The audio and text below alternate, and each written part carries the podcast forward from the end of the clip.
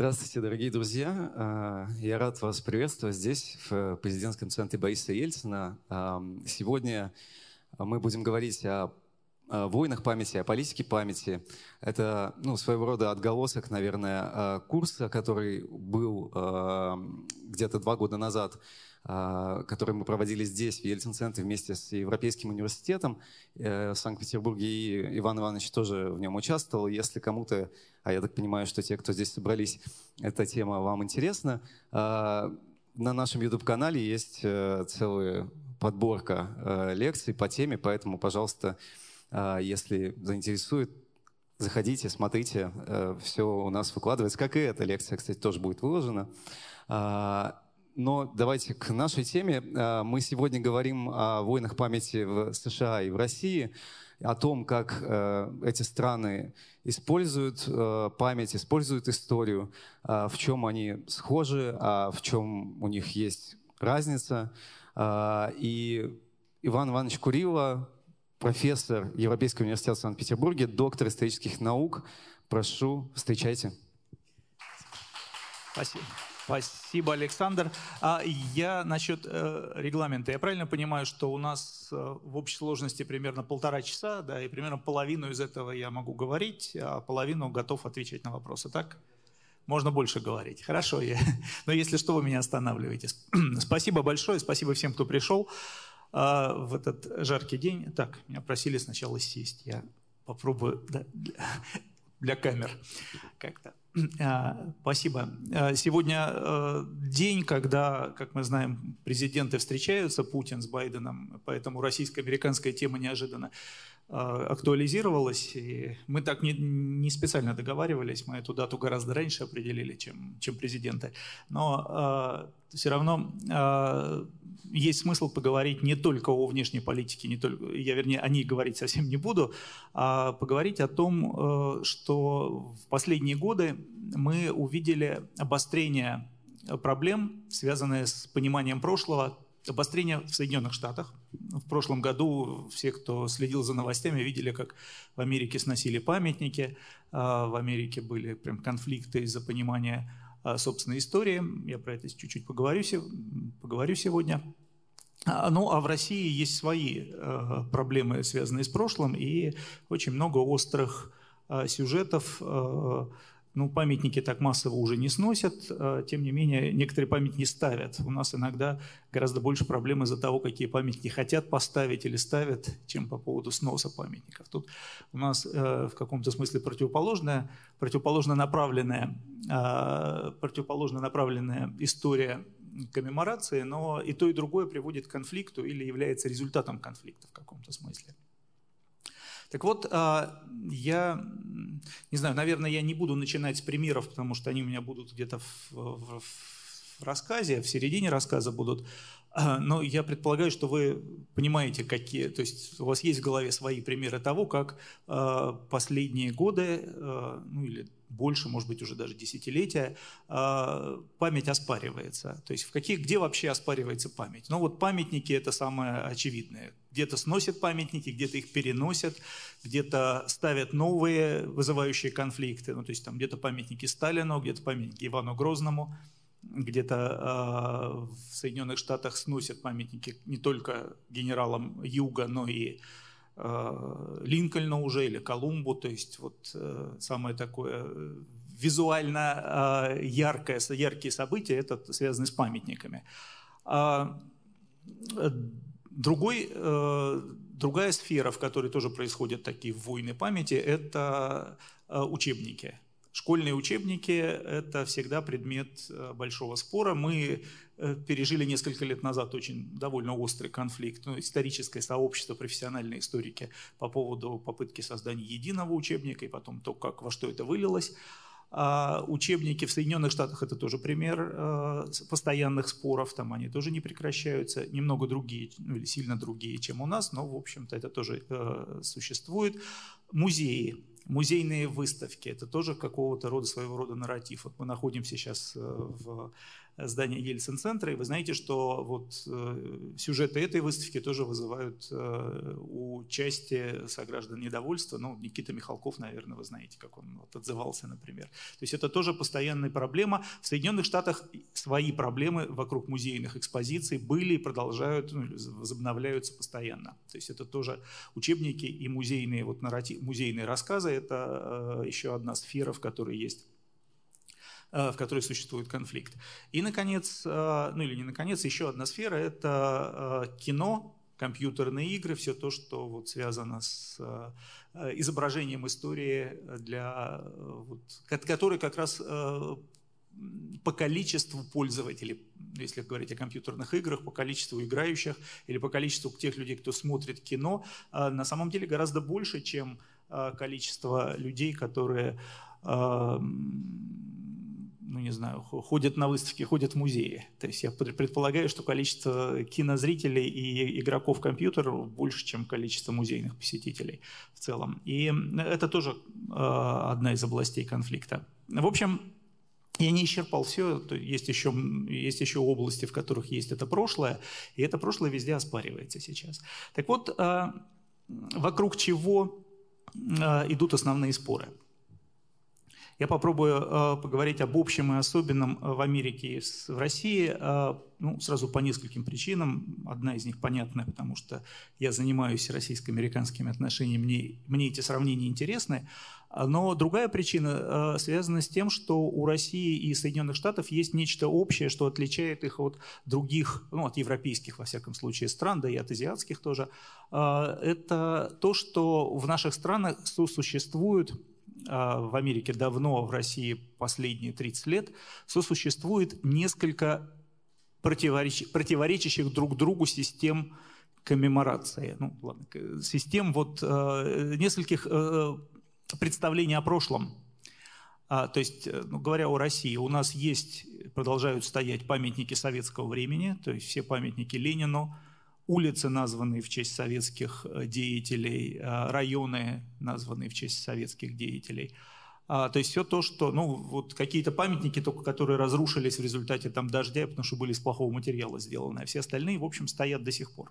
То есть вся советская коммеморация. Но параллельно с ней за последние 30 лет возникли памятники царям, в больш... ну, не в таком количестве пока, как Ленину, но, в общем, уже достаточно большом и продолжают устанавливаться разным от, э, там, не знаю, Александра Первого и даже от Ивана Грозного, которого я уже упоминал в каких-то городах, до Николая II, очевидно. А, э, кроме того, э, есть памятники противоречивым фигурам и памятники, которые пытаются комбинировать какие-то противоречивые фигуры, и это вызывает дополнительный конфликт. Ну, понятно, противоречивые фигуры – это, например, попытки поставить памятники казачьим лидерам времен гражданской войны, а из них очень многие потом во Вторую мировую оказались на стороне немцев. Ну, вот Атаман Краснов. Его э, казак, казачество Донское э, пытал, пыталось, э, лет 15 назад это прям было официально объявлено, что вот Донское казачество э, предложило реабилитировать атамана Краснова. Потом, видимо, на них очень сильно как-то повлияли, надавили, они отозвали это свое предложение. Тем не менее, там по меньшей мере один памятник Краснову стоит на частном подворье у какого-то вот богатого казака, который решил вот у себя поставить. При том, что в нашем как бы, ну, официальном нарративе, да, в официальной истории, конечно, а, Краснов прежде всего а, известен тем, что он вот с а, немцами был союзником Германии, или, вернее, в, в его казачьей части служили вместе в вермахте во время Второй мировой войны, и он был повешен после войны. И э, понятно, что вот эта фигура, тем не менее, вот памятник, по меньшей мере, один частный памятник есть. Вот. Ну, памятники Сталину, которые ставят коммунисты, стараются поставить везде, но в основном получается у них на территории своих там комитетов э, партии КПРФ. Это тоже -то противоречивые такие существующие, появляющиеся памятники. А, то есть есть, э, да, и вот э, я сказал памятники, которые пытаются примирить и вызывают и больший конфликт. Последний наиболее яркий пример – это памятник в Севастополе. Его, кажется, вот в апреле этого года наконец открыли. Памятник, который с 17 года пытались поставить, памятник, который изначально назывался памятник примирению после гражданской войны. То есть это вот к столетию революции сначала в результате, потом в декабре хотели 2020 года к столетию массовой вот а, иммиграции последней там врангелевцев из Крыма. Наконец вот в апреле этого года открыли. Так вот вокруг открытия этого памятника там стоят, соответственно, красноармеец и какой-то белый солдат с двух сторон, и у них там общая родина над ними развивается. Так вот, эм, этот памятник вызвал огромный конфликт там, прежде всего, в Севастополе. Неожиданно оказалось, что у нас в стране вот до сих пор есть красные и белые, то есть есть люди, которые которые вот себя считают э, наследниками и тех, и других сторон, и для обеих сторон этот памятник казался неприемлемым. То есть они друг друга стали называть убийцами, там в прессе митинги были, в общем, в Севастополе большой конфликт из-за этого. Памятник в результате назвали не примирению, а как-то окончанию войны, но все равно это очень конфликтная, как оказалось, проблема. То есть казалось, что гражданская война при которую, казалось, в России забыли, это же не Америка, где вот именно вокруг гражданской войны все, нет, она Э, еще в какой-то форме готова э, откуда-то подняться в, в, в лице активистов, да, которые, которые вот себя отождествляют с какой-то из сторон. Но мы к этому еще вернемся, к этому памятнику. Так вот, в России есть вот это сосуществование разных э, коммемораций, то есть и монархическая, и большевистская, советская, и постсоветская, которая пока еще не находит такого единого образа, но тем не менее, вот все, все, все эти виды сосуществуют одновременно. То есть у нас Ленина не снесли, не было ленинопада, как там в Украине, или э, не было сноса массового памятников, э, как в Испании памятников франкистам, Франко и франкистам. То есть Испания долго, ее, кстати, приводили в пример. Вот смотрите, после э, ухода, после окончания диктатуры Франка, э, и ведь его памятники не снесли, вот сосуществуют республиканцы и франкисты. Так было в 80-е годы, еще в 90-е.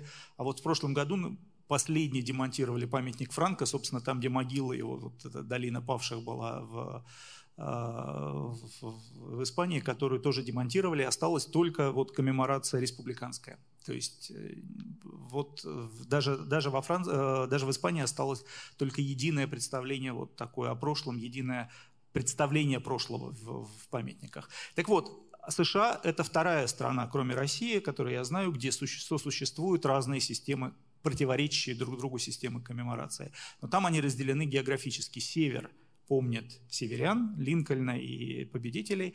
На юге, к югу от э, линии Мейсона Диксона ни одного памятника Линкольну нет и никогда не было. И в обозримом будущем вряд ли будут. Зато там есть памятники Роберту Ли, то есть генералу, которого вот больше всего уважают на юге, генералу гражданской войны, который воевал против Линкольна. И название тоже. К северу есть название в честь Линкольна, на юге Линкольна продолжают считать, э, в общем, нехорошим человеком, то есть его к нему относятся плохо.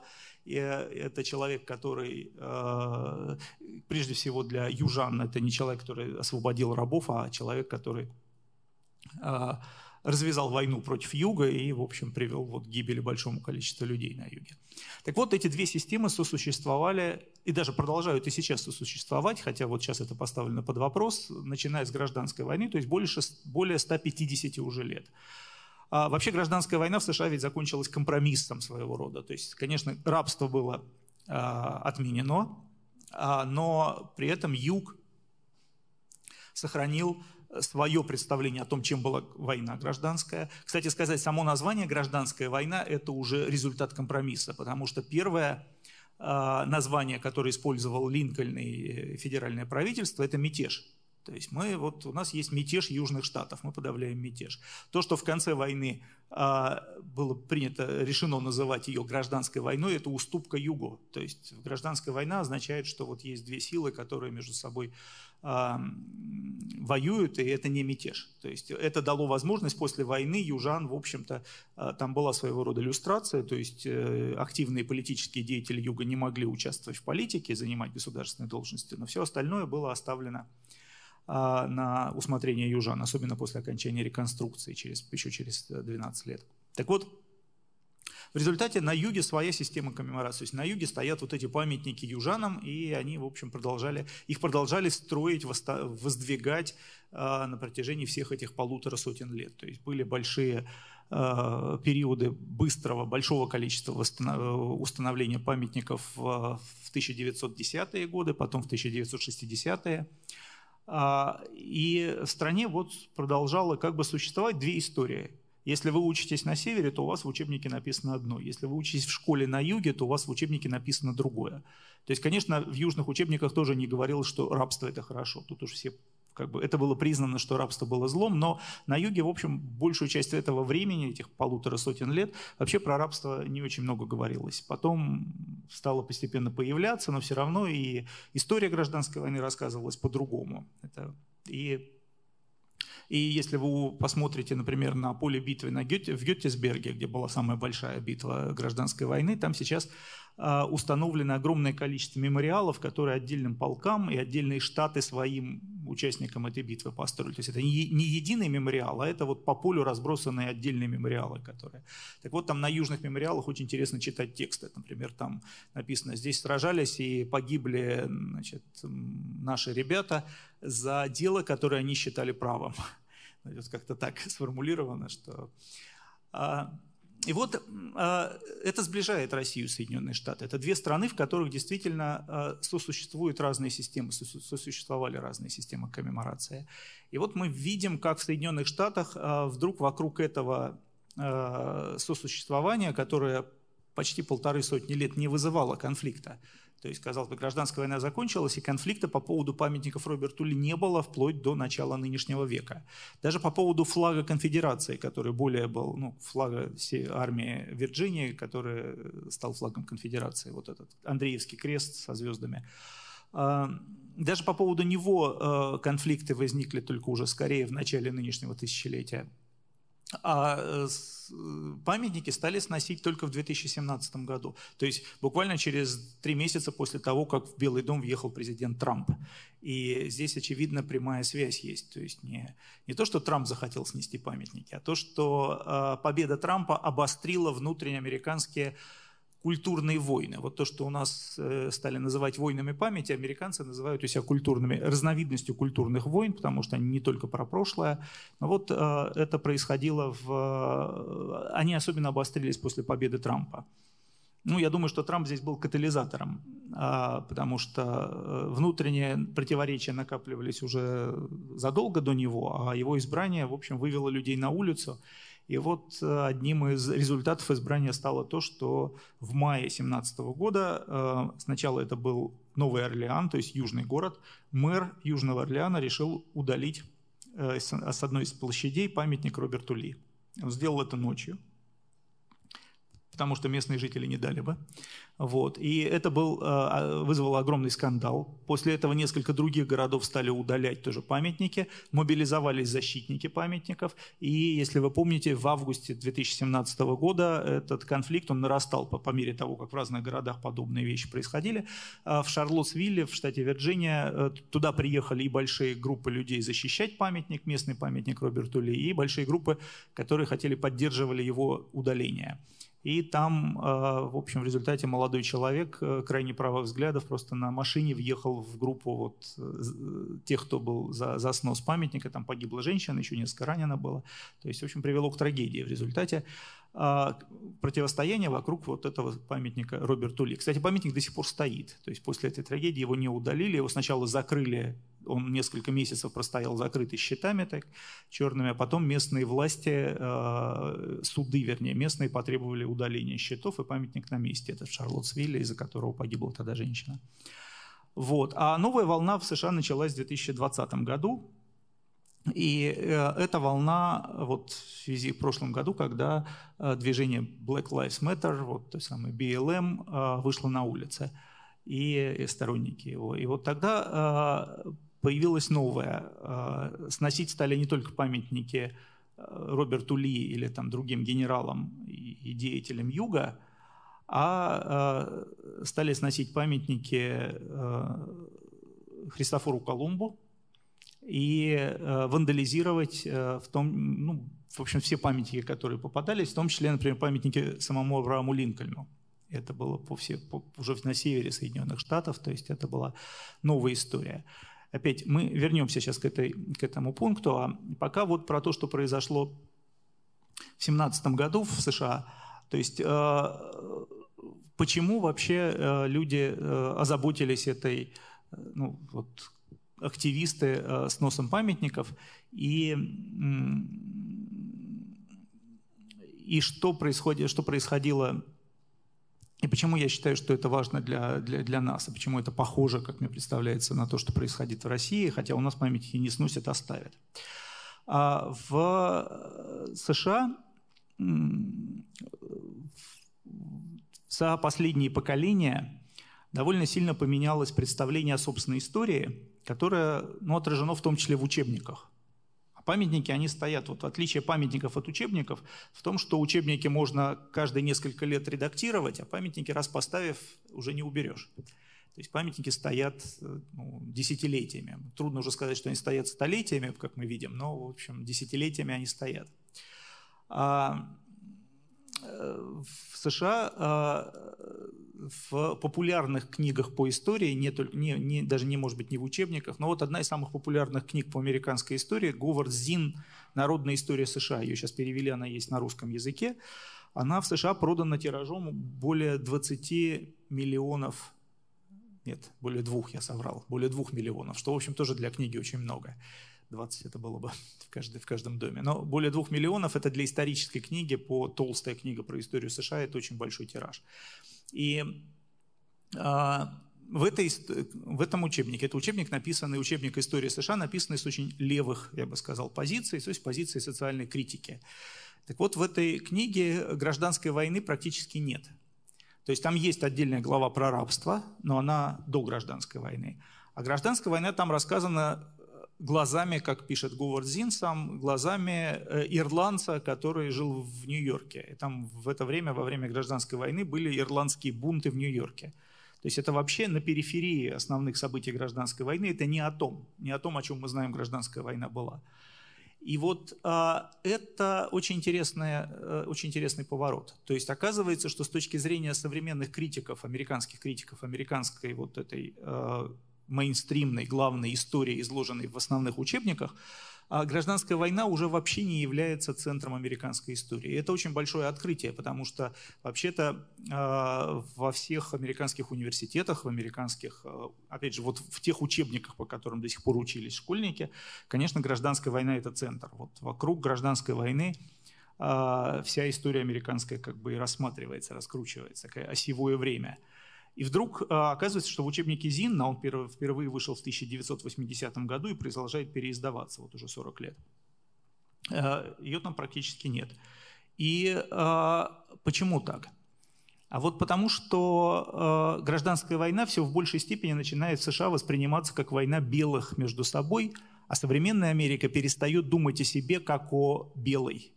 Вот это представление о белом англосаксе-протестанте, который, в общем-то, УАСП, да, белое, то есть э, как бы основное население Америки, оно продолжает, их количественно все еще больше, но самосознание американцев довольно сильно поменялось. То есть сегодняшняя Америка отказывается думать о себе как о стране белых. Это очень важно, потому что это как бы ну, для этого, собственно, и белые интеллектуалы делали большие усилия, чтобы вот э, заставить переосмыслить Э, себя как нацию.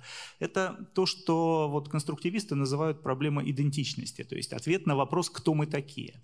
И вот ответ на вопрос, кто мы такие, в Америке за последние десятилетия очень сильно поменялся. То есть ответ американцев, кто такие мы, это уже не тот ответ, который давали люди в 70-е годы там, прошлого века или 80, 50 лет назад, э, или даже в 90-е годы прошлого века. То есть вот это «мы» у них теперь другое. И в этом «мы» Э, гражданская война вписывается плохо, потому что это война белых между собой. Черные, которых во время этой войны освободили, не играли там активной роли. Они там объект, а не активные участники. Хотя историки американские на протяжении вот со времен войны, э, движения за гражданские права, то есть 1960-х годов, пытались э, черных э, участников эту войну как бы вписать. То есть писали про черные батальоны, которые северяне собирали, писали про черных аболиционистов, э, Фредерика Дугласа, Гарри Табман там. И тем не менее это не сработало в том, в вот в той форме, в которой добивались. То есть черная часть американского населения не рассматривает гражданскую войну как нечто удобное. Это вот очень хорошо об этом говорит удаление нескольких статуй, э, нескольких памятников Линкольна в прошлом году. А, там есть, э, есть такие памятники, это стандартная поза, когда стоит Линкольн, а рядом поднимается с колен разорвавший цепи раб. Вот. И вот это памятники, устанавливающиеся еще в конце 19-го, начале 20 века, это классическая аболиционистская, то есть сторонников отмены рабства, э, пропаганда, да, вот, показывающая, как вот Линкольн освобождает рабов. Их сейчас удалили по требованию черной а, афроамериканской общины, потому что черный э, изображен как вот э, приниженно по сравнению, Линкольн стоит выпрямившись во весь рост, а черный вот с колен поднимается, он как будто ботинки чистит Линкольну, как пишут критики. То есть он вот тут вот согнувшись стоит, и это неправильно. Черный здесь объект, он не сам а, действующее лицо, его кто-то освобождает. И это совсем э, делает гражданскую войну не, э, неинтересной или частью вообще другого какого-то а, нарратива, который интересен только белым. А, опять же, повторюсь, э, Америка переосмысливает себя как не, не только белая страна. Еще один пример. Самая популярная рок-опера последних уже шести лет в Соединенных Штатах Александр э, Гамильтон. Э, кто-то, может быть, слышал или смотрел уже, там рэп, это современный такой современный мюзикл. А, вот э, до сих пор, вот уже 6 лет идет, аншлаг, туда купить билеты за несколько месяцев трудно. Я, я случайно попал, но вообще не, не, не на Бродвее, а в Сан-Франциско, потому что э, одно, одно место было. Но вообще говоря, это действительно вот жутко популярная вещь. В этой э, рок-опере там вообще-то опера про Александра Гамильтона, то есть про отцов-основателей. То есть э, действующие лица, отцы-основатели. Александр Гамильтон, Джордж Вашингтон, там Аарон Берр э, и другие, другие люди, которых вот американцы чтят как отцов-основателей. Их играют не белые артисты. То есть э, и Александра Гамильтона, и э, Джон, Джорджа Вашингтона, и Берра играют либо латиноамериканцы, либо э, афроамериканцы, то есть люди, которые выраженно не белые.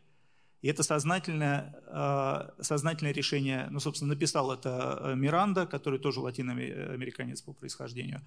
А вот это сознательное решение и идея этого в том, чтобы показать, что а, это рок-опера не о белых, и вообще как бы основание Соединенных Штатов это дело не это не история белых людей, а это история, которая важна всей сегодняшней Америке. То есть это рассказ Америки, сегодняшней Америки о ней.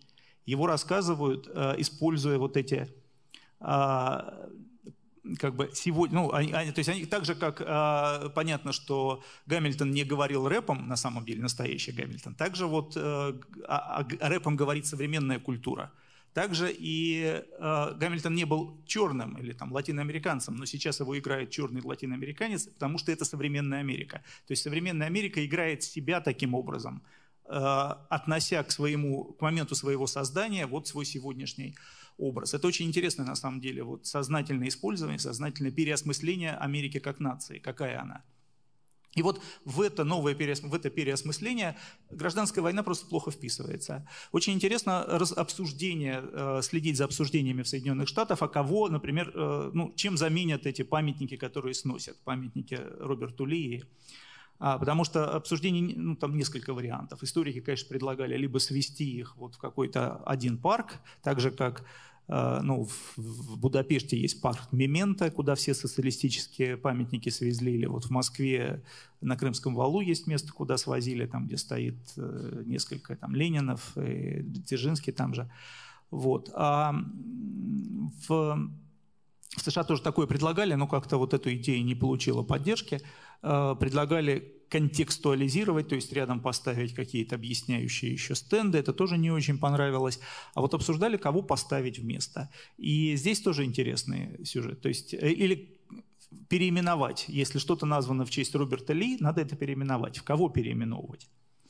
А, один вариант переименовать в Линкольна. Ну, то есть, да, вот э, завершить, наконец, гражданскую войну, Север победил, Линкольн, наконец, вот занимает. Вот в пригороде Вашингтона, в Арлингтоне, есть школа, например, high school, да, в которой называлась школа Вашингтона и Ли, потому что Ли был герой э, виргинский местный.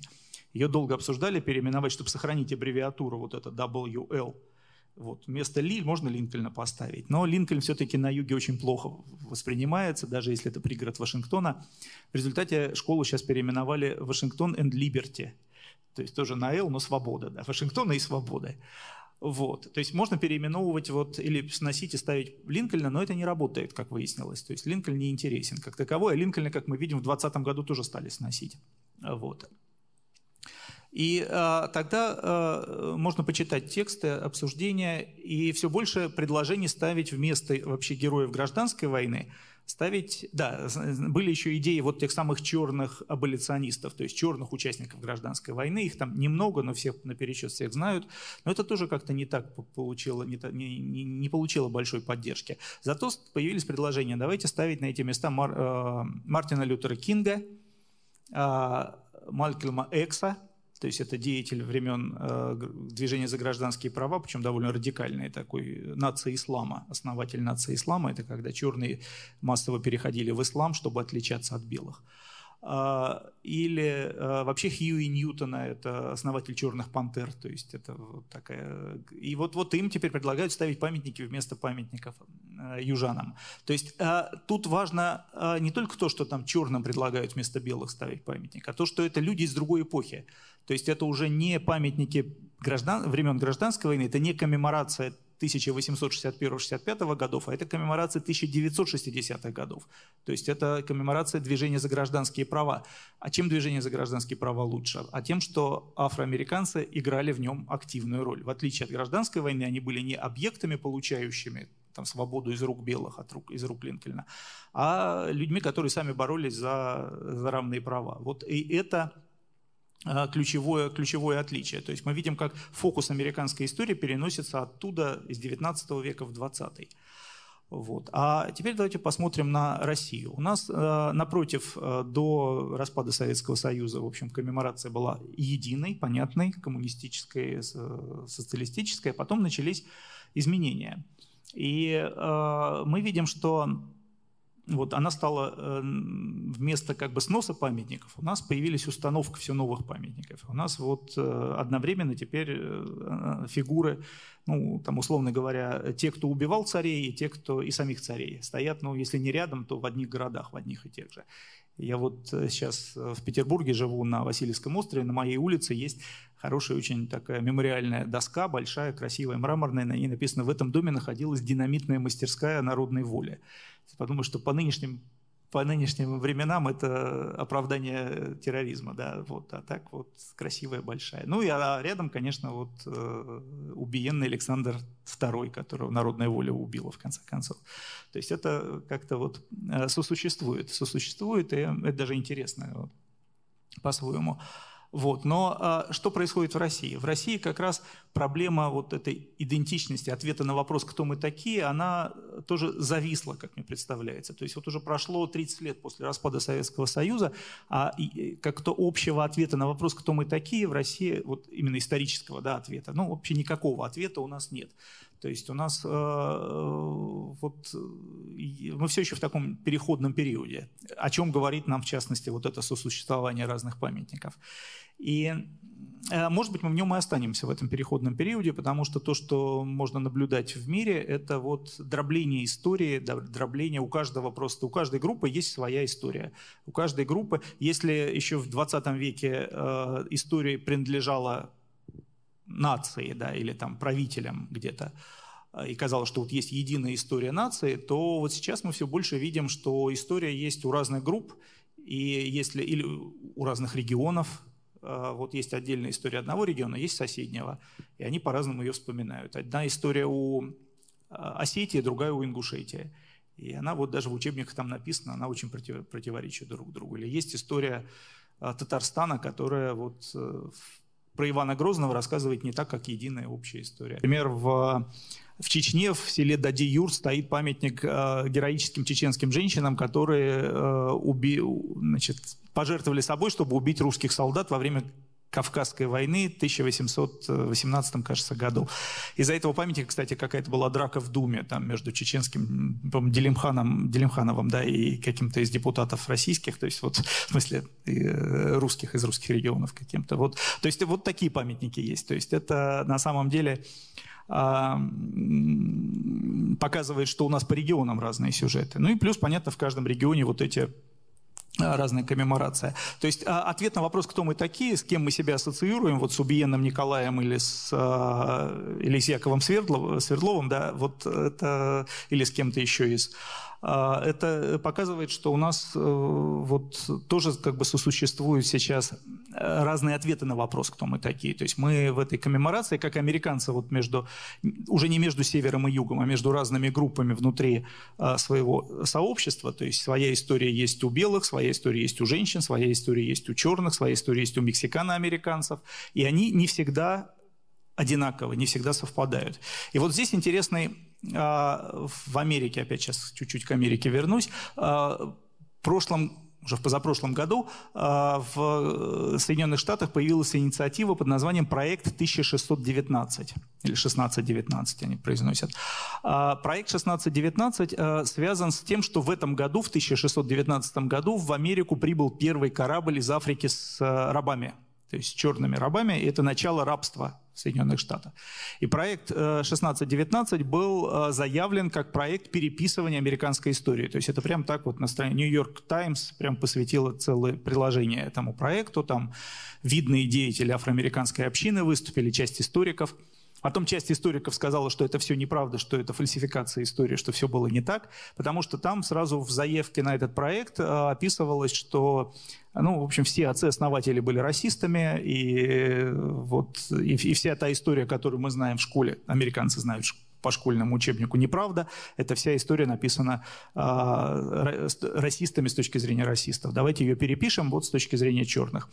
А, это очень сильно возмутило правых американских. Ну и, понятно, тогдашний еще президент Трамп даже создал в пику или в ответ на этот проект 1619 комиссию 1776 это год э, Декларации независимости США, где вот, который эта комиссия должна была поддержать патриотическую версию истории, в которой все-таки есть великие идеи, отцы-основатели и вот более традиционный взгляд на прошлое.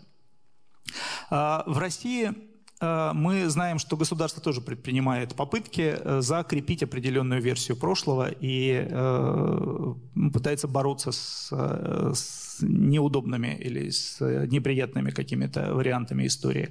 Правда, в основном эта борьба сосредоточена вокруг одного, но самого важного, наверное, для России исторического события Второй мировой войны. Великой Отечественной войны. И мы знаем, что а, целый ряд законов, принятых, а, буквально прям законов, принятых за последние семь уже лет, а, прямо запрещают некоторые вещи относительно прошлого. То есть прямо запрещают вот последний только буквально в этом году принятый закон запрещает сравнивать гитлеровскую Германию и Советский Союз.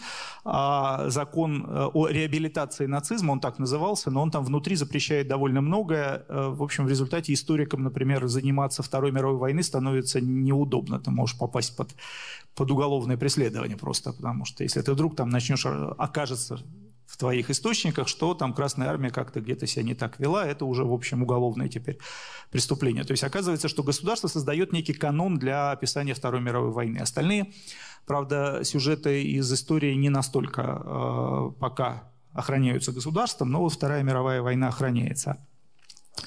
И Одновременно мы видим, что э, попытка вернуться к памяти о гражданской войне, даже примирительная попытка, привела к конфликту. Больше, ну вот я памятник в Севастополе назвал, или мы можем обратить внимание на то, как в 2017 году, когда было столетие э, революции, в России государство промолчало, то есть не было практически никаких официальных э, коммемораций, неофициальных заявлений, выступлений, уж не говоря о мероприятиях больших по поводу. А почему так?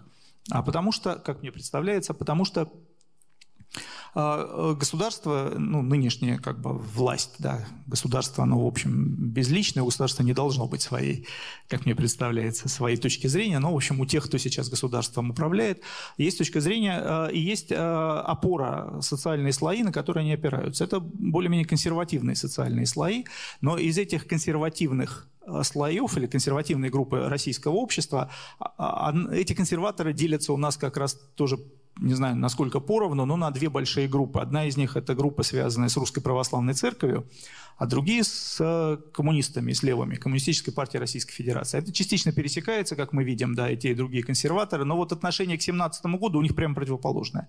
Потому что у деятелей Русской Православной Церкви 17 год – это начало безбожного вообще истребления священников, и, собственно, вот Николая II, которого канонизировали, потом э, убили большевики, то есть 17 году русская православная церковь относится однозначно плохо.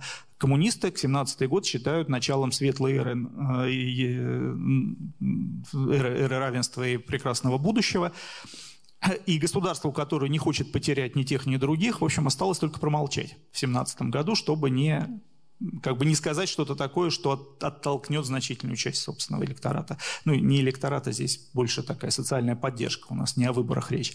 И вот э, это э, очень важный э, как бы сюжет из российского недавнего вот, э, прошлого, 17-й год, да, а Вторая мировая война, э, да, гражданская война а как оказывается, и в Россию раскалывает. И вот здесь мы выходим на некое, как мне кажется, обобщение. Сравнивая Соединенные Штаты, где тоже гражданская война раскалывает, и мы видим, как по поводу нее ломаются копья, там сносятся памятники, и видим, что в России гражданская война раскалывает, а вот Вторая мировая война вроде бы объединяет. То есть Вторая мировая война действительно это то событие, Вторая мировая Великая Отечественная война, это то событие, к которому россияне э, относятся ну, в наибольшей степени одинаковым или близким образом образом.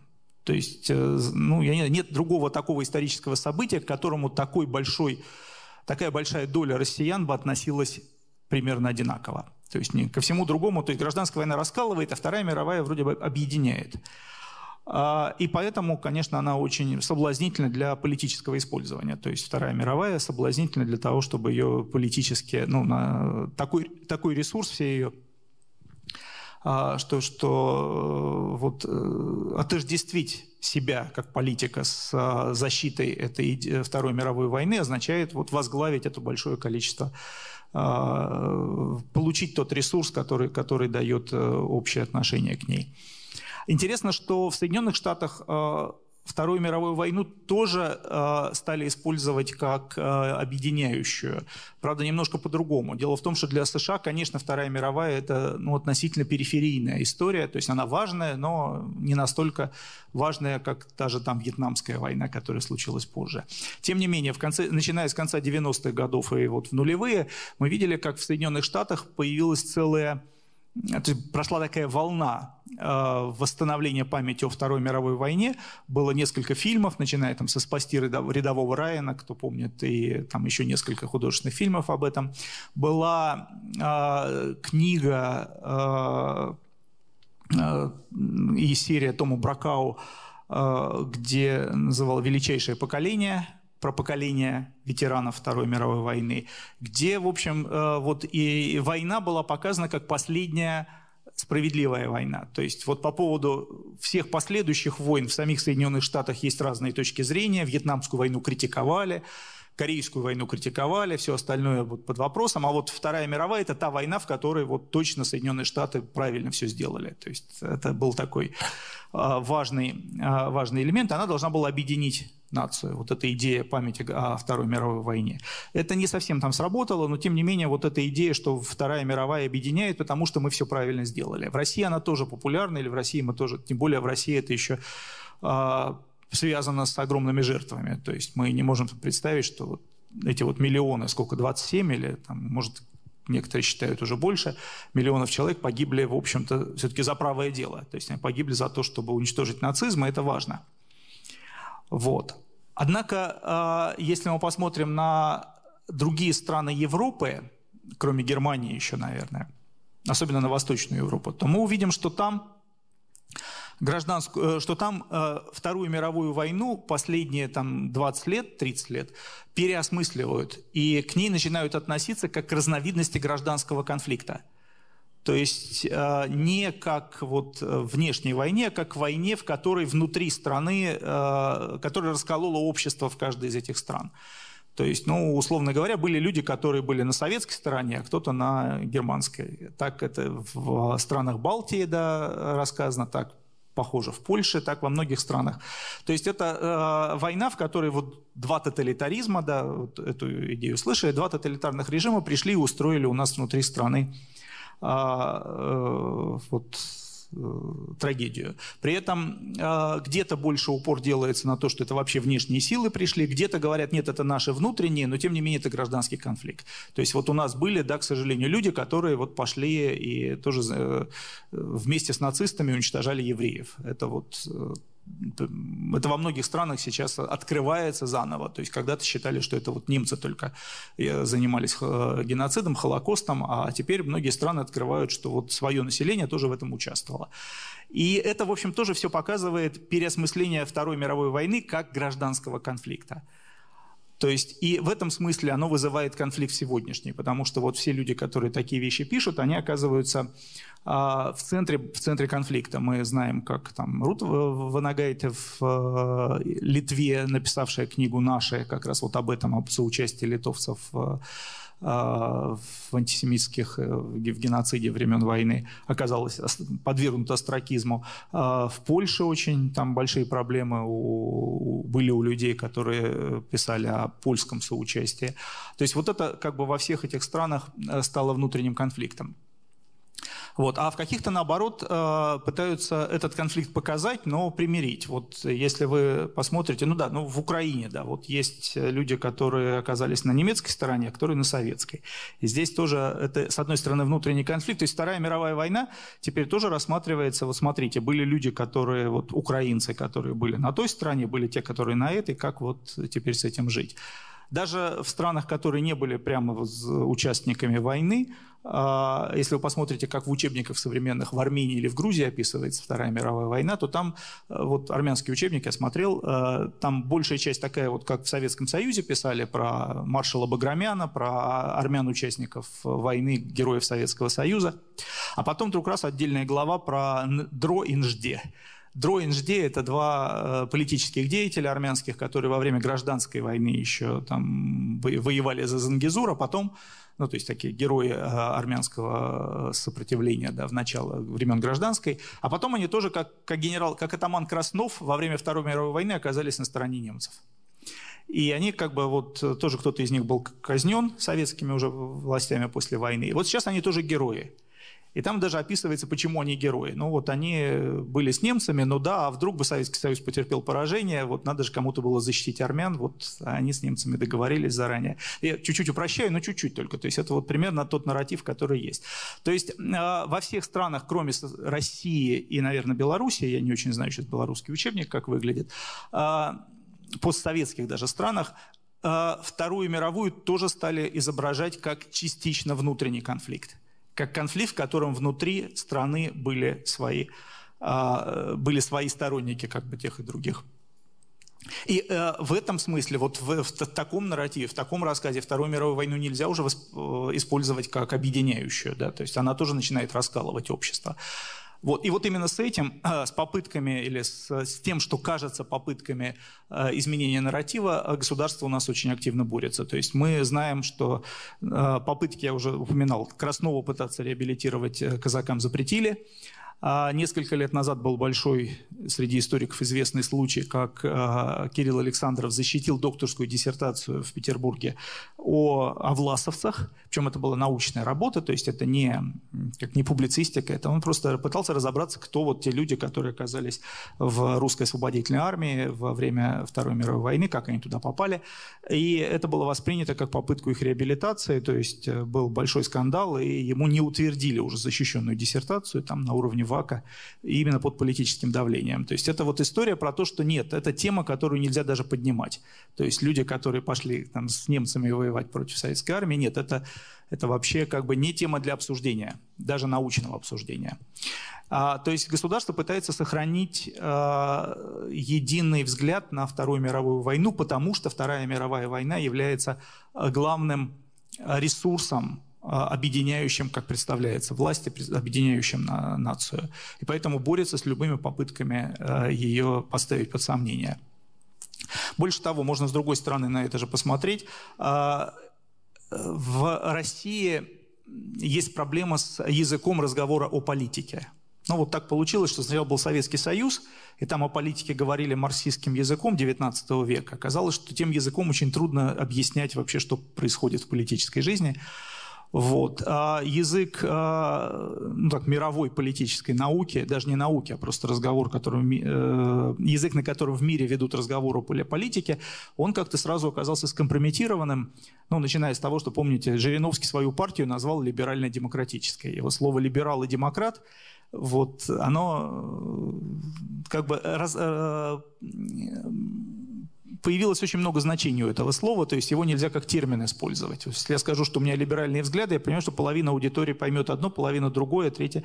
То есть я как бы с этим сталкиваюсь, потому что люди... Нет единого терминологического согласия в том, что, а, что люди а, понимают вот, под, под казалось бы, обычными, даже самыми распространенными словами. То есть языка разговора о политике в России а, нет, или почти нет. И вот оказалось, что история стала таким языком. То есть разговор о прошлом стал самым лучшим заменителем языка разговора о политике. Я Э, тоже, по-моему, уже этот пример приводил, э, наверное, не знаю, в этой аудитории, ну, в разных аудиториях. Э, если я хочу сказать что-то о своих политических взглядах, то вот, наверное, мне надо говорить не то, что я нам либерал и демократ, потому что я не жириновец, да, надо будет, а надо сказать что-нибудь про отношение к Сталину, там, не знаю, к Горбачеву, к Ельцину. И вот это сразу определяет его политические взгляды человека. Как, он, как ты относишься к прошлому? Как ты относишься к распаду Советского Союза, к 90-м? Это проклятые 90-е или это свобода? Да? Вот э, это, это очень, очень четко определяет политические взгляды. То есть разговор о прошлом вместо попытки политического, ну, использовать какие-то термины для политических взглядов. И то же самое у руководителей государства. Когда они пытаются какие-то политические заявления делать, они говорят о прошлом. Они э, вот э, и Путин, и Лавров там в свое время, и, как мы видим теперь, и Нарышкин, и даже Шойгу выступают про историю. Что-то говорят, пишут, публикуют статьи, дают интервью о прошлом. И, и Бастрыкин, то есть вот люди, которые вот никак не по своим должностным обязанностям не должны этого делать. Ну ладно, Путин, да, но вот все остальные из перечисленных, они-то вот как? Но они все говорят про прошлое. Это попытка высказаться политически. Другого языка говорить о политике нет. И они говорят о прошлом. Они говорят о князе Владимире, о, э, там, о тысячелетней истории России или о конкретных каких-то сюжетах 20 века, но они говорят о прошлом для того, чтобы сделать какое-то политическое заявление, потому что другого языка нет. А если я историк – и если я пытаюсь говорить об истории, потому что я ей занимаюсь профессионально, то меня тоже слышат как говорящего о политике. То есть для профессионального историка это проблема. Э, даже если они не хотят высказываться политически, то их воспринимают, это тот же самый язык, который используют политики. Вот тот самый Кирилл Александров, он пытался изучать власовцев, но его услышали как политическое заявление, потому что это тот же самый язык, это та же самая... А, и, э, ну, раз так, то во-первых, это проблема историков как цеха, то есть а, а что делать профессионалам, историк, историкам. Во-вторых, это проблема а, общества в целом, потому что мы, у нас история, бои за историю стали частью политических боев современности, причем более даже острым а, ну, может быть, не в более остром, но в таком же остром варианте, как в, в Америке в последние пару лет. И вот мы видим, что э, американская э, борьба за, вокруг прошлого, бои за историю, и российская при всей их разности, при всей их э, непохожести, не по формам, где-то противоположные, да, сносят памятники, ставят памятники, а, борются с многообразием или, наоборот, расширяют многообразие прошлого, они, в общем, говорят нам примерно об одном и том же, о том, что нынешнее общество становится более сложным, а нынешнее общество пытается переопределить само себя, то есть найти новый ответ на вопрос, кто мы такие. И в поисках ответа на вопрос, кто мы такие, и мы, россияне, и американцы, а, не удовлетворены тем ответом, который дает им вот зафиксированное прошлое вокруг них. То есть не структурой памятников, не названием улиц, не, то есть это не про нас. Вот эти названия улиц, которые либо а, в честь людей, которые сейчас вызывают по меньшей мере сомнения. Не знаю, во многих городах есть улица Землячки, да, вот Розалия Самуиловна, про нее много пишут, что она там террор в Крыму в свое время провела. Улицы остаются. Вот. Или, а где-то есть те, которые никто вспомнить не может. Знаете, вот в нескольких городах страны, я специально просто смотрел топонимию, а, есть улица 26 июня. Кто-нибудь знает, в честь чего названа улица 26 июня? Улица до сих пор существует. 26 июня 1938 года прошли первые выборы в Верховный Совет СССР по, новому, по новой Конституции. И вот э, несколько улиц, ну, во многих городах улицы были названы в честь этого. Они так до сих пор и стоят. Понятно, что топонимия уже никак не, ни с чем не коррелирует, ничему не, не учит. Ну или мы знаем, что во всех практически городах районы названы вот в честь, ну, условно, сталинского политбюро. То есть районы Дзержинский, Кировский, Орджоникидзевский, вот это почти во всех городах, ну, везде, в больших городах, где есть районы, вот названия примерно одни и те же. А, до сих пор, да, хотя, казалось бы, мы уже, в общем, не так про этих людей думаем, как думали в советское время. И вот новое а, поколение, конечно, начинает где-то бороться, где-то просто а, отрицать это, а, где-то, как мы видим, вот в период обострения культурных войн, которые случились, опять же, в США 4 года, начались 4 года назад, начинают сносить памятники. И это, а, в общем, вполне а, ожидаемые, ожидаемые сюжеты в России, потому что ну, в период обострения, который когда-нибудь может случиться, здесь, наверное, тоже памятники будут сносить. Как вот в Украине, как вы помните, последний вспышка сноса памятников началась с конца 2013 года, то есть когда тоже внутренний конфликт политический, он, в общем, привел к сносу памятников. И здесь последнее, наверное, что я скажу, еще один такой политический аспект сноса памятников связан, и вообще вот смены такой символической политики связан с тем, что э, с поисками политическими силами какой-то даже не с поисками, наверное, правильно сказать, а э, это такая технология, если хотите, когда, которая, с помощью которой политическая сила возглавляет э, массовое общественное движение. Вот, э, извините, я украинский пример, не потому что я ни, никак не хочу обсуждать то, что происходило и между Россией и Украиной или в самой Украине. Просто это хороший пример. В конце 2013 года, вот помните, Евромайдан, кто следил за тем, что происходило, то есть на на площадь э, на площади на протяжении довольно долгого времени стояло большое количество людей, которые протестовали против отказа Украины от евроинтеграции, то есть так, в самых общих чертах. И вот в какой-то момент, э, да, стояли там разные люди, более либеральные, более националистически настроенные, пророссийские тогда, ну, Укра... еще было до, до всех этих событий, антироссийски настроенные. Вот. А это, то есть была масса людей, у которых была эмоция, было возмущение, но это возмущение ни во что вылиться не могло. То есть, а как вот вообще политически? И вот э, возникает вопрос, как его можно политически использовать, канализировать, во что направить. И вот э, способ, который нашла группа, вот из, из всех наиболее активная оказалась, достаточно националистически настроенная, э, предложила пойти и снести памятник Ленину. Вот. И это фактически сделали, вот они пошли и снесли тот самый напротив Бессарабского рынка памятник Ленину, который э, кто-то помнит, там из, из, из мрамора разбили на мелкие кусочки. И э, вот э, само это, сам этот призыв, и то, что люди пошли за ними в этом участвовать, сделал их фактически лидерами всей этой. То есть они смогли таким образом присвоить вот ту энергию, накопившуюся на площади. То есть вот э, так это тоже работает. То есть символический снос памятников э, приводит, это сим, большое символическое действие, которое затрагивает эмоции большого количества участников. И э, это для политической силы может оказаться э, каким-то способом, способом возглавить или способом присвоить это, эту, эту эмоцию, эту энергию, которая накопилась.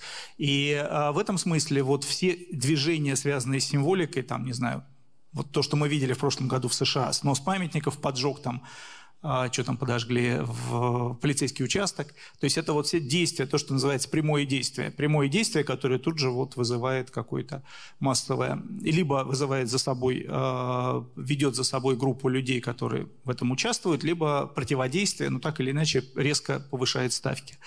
Вот а, так это работает. И это было предпоследнее. А последнее, что а, хотел сказать, что а, использование прошлого политиками и активистами, то есть использование, ну, условно, сверху вниз, то есть какими-то вот а, либо государством, либо политическими деятелями, ну или даже низовыми активистами, но тем не менее политиками, которые за это борются, иногда вызывает противодействие на более таком уровне ну, а, на массовом уровне, то есть со стороны людей, которые не хотят в этом участвовать или хотят участвовать по-другому. И наиболее, наверное, яркий пример этого у нас в России – это бессмертный полк.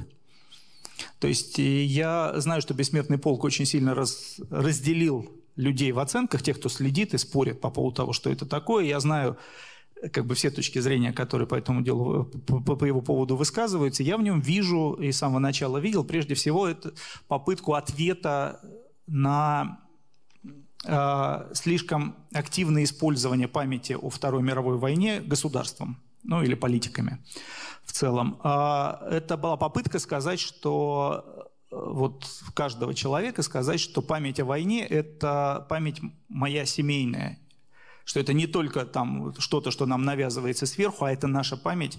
И вот э, эта семейная память, то есть люди, вышедшие с портретами своих э, предков, которые воевали или погибли, э, это была попытка вот высказаться, что кому принадлежит, то есть оспорить ответ на вопрос, кому принадлежит память о войне была попытка сказать, что эта память, память не принадлежит государству, ну или не только государству она принадлежит, она принадлежит еще кон- конкретным семьям, отдельным семьям э, россиян. С этого начался бессмертный полк, и в каком-то смысле он до сих пор так продолжается при всех попытках его приватизировать или попытках его сделать демонстрацией лояльности. Но на самом деле вот изначально это вот был такой, как мне представляется, ответ, и это очень важно. То есть э, вопрос о том, кому принадлежит прошлое, может решаться и таким путем, то есть не э, активистским, политическим, а вот э, путем, ну, я бы назвал бессмертный полк здесь социальным движением. То есть есть такое понятие, социальное движение массовое. Вот бессмертный полк – социальное движение, за которое уже разные политические э, субъекты борются. Кто-то его тащит там под, под, под администрацию, кто-то его тащит э, или пытается из него что-то другое, или уже не пытаются сделать. Но так или иначе, само социальное движение не политическое, а тем не менее это попытка оспорить политическое использование памяти. И это, то, в этом смысле э, «Бессмертный полк» э, похож, как ни странно, на э, движения, э, которые оспаривают существующую официальную трактовку памяти э, и в Соединенных Штатах, и в Европе. То есть то, что мы видим в последние годы. Вот попытка э, дать другой ответ на вопрос, кому принадлежит прошлое. Вот теперь прошлое не принадлежит уже государству и даже не принадлежит элитам, хотя это странно, да. То есть оно не принадлежит полностью элитам, не принадлежит полностью государству, хотя государство контролирует очень многое. Вот я, наверное, здесь остановлюсь. Я не привел кучу примеров, которые у меня в голове есть, но, может быть, вы мне зададите вопросы хорошие, я на них постараюсь ответить. Спасибо. Я лишь хочу добавить, что У нас ведется запись лекции, и все вопросы попрошу задавать вот здесь в микрофон. Да, пока, пока вы идете, я скажу, что я вот недавно закончил а, книгу на эту тему и надеюсь, что до конца лета она появится в печати в издательстве «Альпина». Называться будет если в последний момент не поменяют редакторы названия, то пока она вот в рукописи называется «Битва за прошлое. Как политики меняют историю». А, здравствуйте. А у меня два вопроса. Иван Батуров. А, вопрос первый. Ну, почему на юге считают, что Линкольн начал войну, если, собственно, в любом учебнике э, первое событие – нападение южан на форт Самтер. То есть, как бы, начало. То есть, первый шаг сделали южане, военный шаг. Это первый вопрос. И второй вопрос. Вот вы говорите про войны памяти. А меня интересует, какая часть населения в этих войнах памяти принимает. Потому что, когда вы говорите, например, что народная история США, она разошлась 2 миллиона за 40 лет, это ну, 2 миллиона на 300 миллионов США, это, ну, это даже не 1% населения. Это очень маленькая доля. Вот как, какова, собственно говоря, доля вот в этих войнах памяти в России, в США, примерно там 10%, 20%? И какая часть населения, она как бы стоит э, в сторонке и говорит, нас интерес, история не интересует, ну нам что война, что Куликовская битва. А, вот какова, то есть, условно говоря, кого затрагивают данные войны непосредственно, сколько участников доли. И почему, собственно говоря, Линкольн виноват, если напали южане. Спасибо. Ну, про Линкольна взгляд южан, э, форт Самтер э, находился э, на как бы, оккупационные войска, да, на территории юга. Южане предложили им добровольно уйти, они отказались.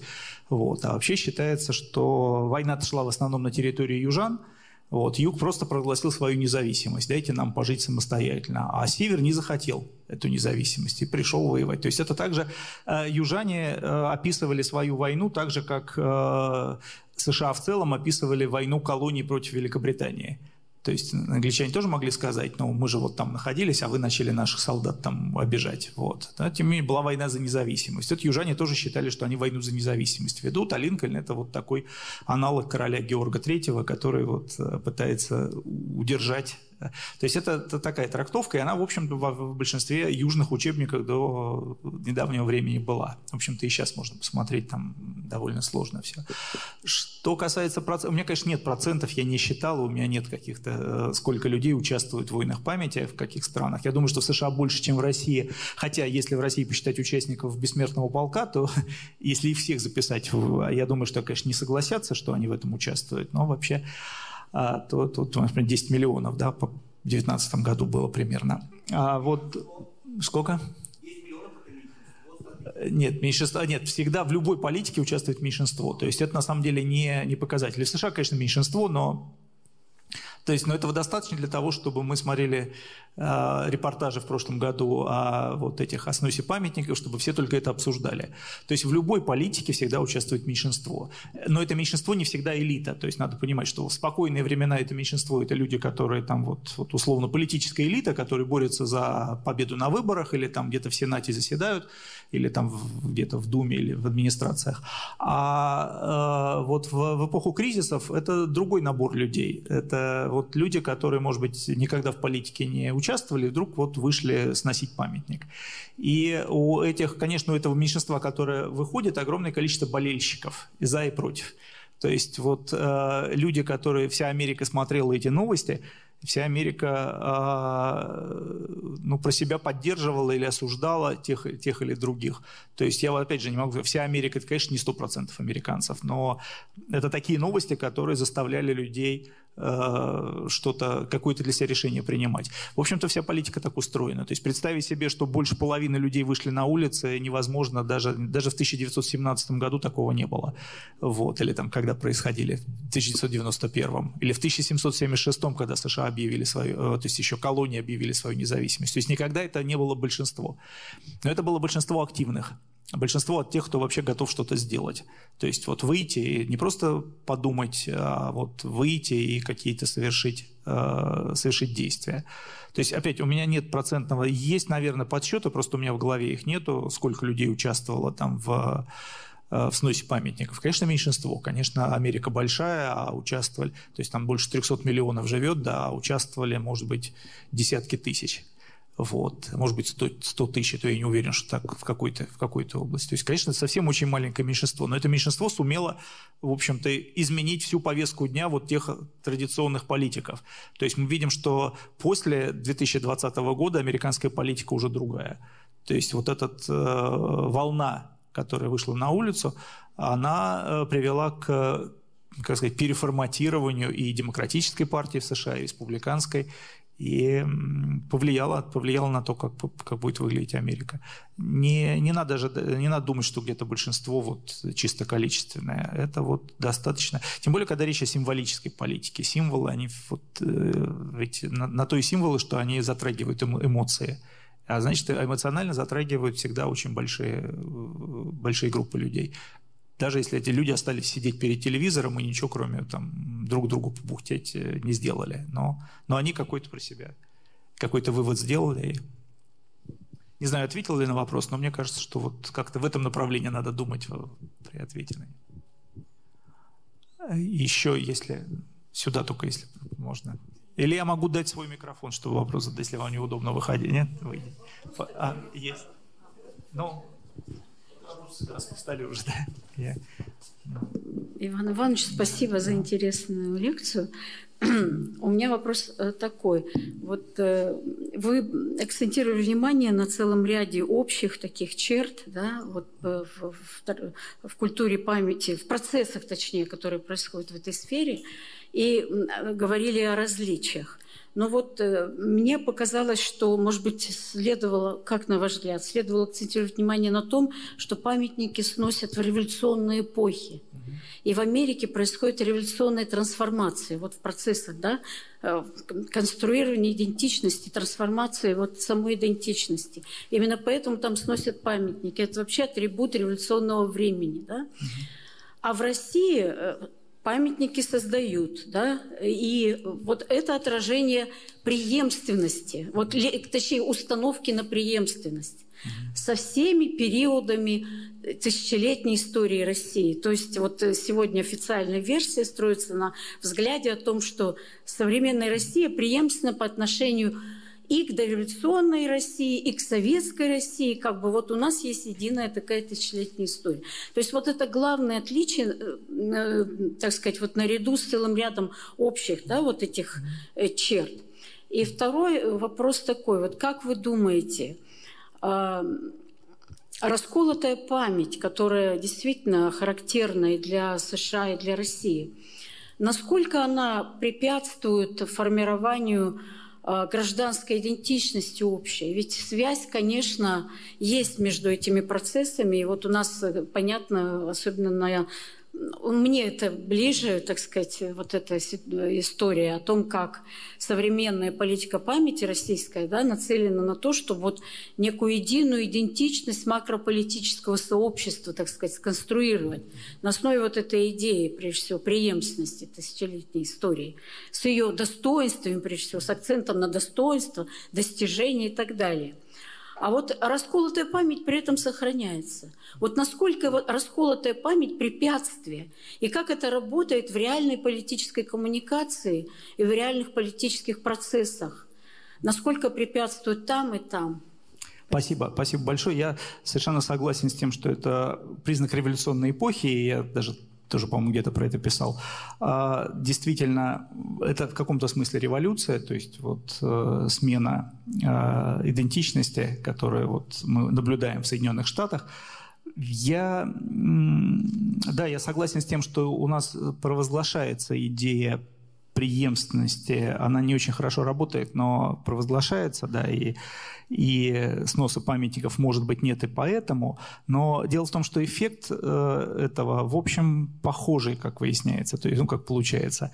То есть эффект э, вокруг каждого нового памятника возникает э, противостояние, да, и мы видим там вокруг Сталина или Ивана Грозного каждый раз возникают возникают проблемы. Или вот когда в этом начале этого года в Москве, помните, запустили голосование, кому поставить памятник на Лубянке. Давайте либо назад Дзержинского, либо Александра Третьего. Вот, потом вдруг быстро на, на, третий день, на третий день сняли этот вопрос голосования, потому что это вот возникл тот же самый раскол, который, вот, который по поводу 17 года. Более как бы православная часть за Александра Третьего, более коммунистическая за Дзержинского и раскол внутри вот базовой э, группы поддержки. А, вот. А вот, э, ну, когда вы говорите, что эта расколотая память меняет формирование общей идентичности, я бы перевернул эту историю, потому что расколотая память это результат в каком-то смысле существующей расколотой идентичности. То есть а, это не так, что вот люди с какой-то своей памятью жили-жили, а потом вот э, столкнулись с тем, что не согласны с соседями. А дело в том, что вот э, какие-то сегодняшние расколы, они проецируются сразу на прошлое. То есть люди себе себе подстраивают, выстраивают а, разное прошлое. Но вот а, в каком-то смысле, смотрите, есть э, Ельцин-центр и вот этот знаменитый мультфильм здесь, который рассказывает историю России как историю а, обретения свободы. А есть, а, я не знаю, вот «Россия. Моя история», которую там Тихон Шевкунов и компания Мединский уже делали, в которой вот совершенно другая история России рассказывается. По... И, это, и, и как бы и те, и другие, в том и в другом случае, это не какое-то предзнание, которое у нас у всех было, а это вот э, попытка это прошлое сконструировать, сконструировать память в том числе. То есть, э, опять вот к вашему вопросу, э, это расколотая память, это результат сегодняшних расколов, а не наоборот. То есть это мы вот из сегодняшнего дня не согласны друг с другом и Поэтому это несогласие э, выводим из какого-то прошлого. Вот мы наследники вот этой линии в нашей истории, а вы наследники той. Мы наследники, не знаю, там, Чаадаева, а вы наследники Уварова. То есть вот э, это, это начинает выстраиваться, потому что сегодня есть конфликт, а не потому что вот мы с этим выросли. Потому что, ну, нет у нас, э, эта историческая память, она результат какого-то обучения какой-то. Вот. Наша собственная память не простирается дальше нашего рождения. Все остальное мы как-то вот сконструировали. И, и, но, тем не менее, мы себя с этим отождествляем То есть мы эту идентичность сами приобретаем к себе. Вот, не знаю, может быть, я вас не убедил, но мне вот, у меня была вот, вот обратная здесь, э, обратная логика. Не, не то, что расколотая идентичность, э, расколотая память мешает построению общей идентичности, а то, что отсутствие общей идентичности сегодня приводит к тому, что мы живем в ситуации расколотой памяти. Спасибо. Спасибо за э, лекцию. Э, мой э, вопрос, он примерно о том же самом, что и было, сказать, в какой-то степени вы на него ответили, но я просто немножко другого уровня обобщения пытаюсь об этом же самом спросить, о самом статусе и характере исторического знания и отношения с прошлым, насколько оно как меняется, и как, можно, можно ли здесь какие-то обобщения сделать по этому поводу. Потому что само становление вот исторического сознания, оно привязано к, к модерну, к становлению, сказать, общества модерна и национального государства, и современного субъекта. Да? И вот это становление историчности. И вот, а, вот оно рождается, и общие учебники истории, общие да, вот эти поля, географические карты и тому подобное, все, что мы знаем из там, Бенедикта Андерсона и про, прочее, прочее, прочее. А в этом плане темы исторической памяти рядом сказать нет, она не маркируется специально, да? а вот тема исторической памяти – это результат последних э, десятилетий, э, да, вот оно, сказать, и актуализируется с каждым разом больше, больше и больше.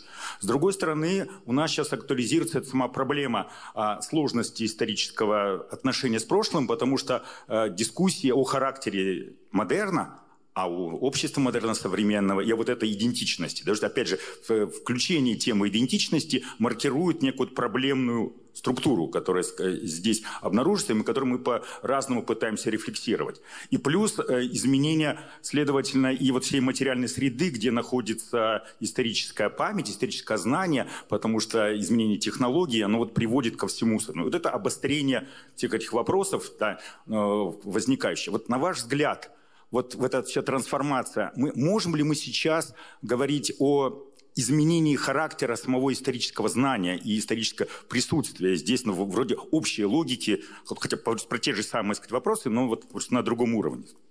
Ладно, спасибо. Попробую, как понял, ответить на вопрос, как я его понял. Значит, э, ну, тут я несколько уровней тоже в ответе попробую.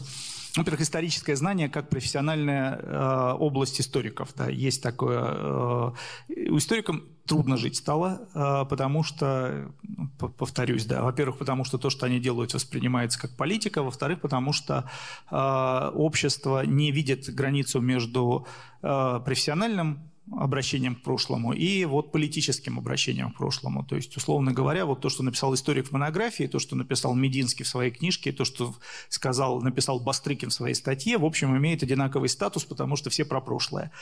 Вот. А э, на самом деле у историков есть э, некие технологии, да, есть э, методы э, обращения к прошлому, и какие-то вещи историки отличаются друг от друга и по политическим взглядам, и по своим отношениям, и по своим вопросам к прошлому, но у них есть некая общая методология, они понимают, чего делать нельзя, в отличие от политиков. То есть какие-то вещи вот в отношении к прошлому нельзя а,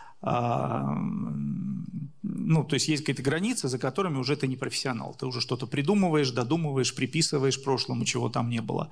Вот. А у политиков таких э, никаких границ нет, потому что они не про это. Вот. И вот здесь всегда историки пытаются отстоять свою независимость в, в обращении, э, свою независимость и свое вот право э, выступать какими-то э, арбитрами э, понимания прошлого. У них это не очень хорошо получается, но у нас, да, но, в общем, пытаются.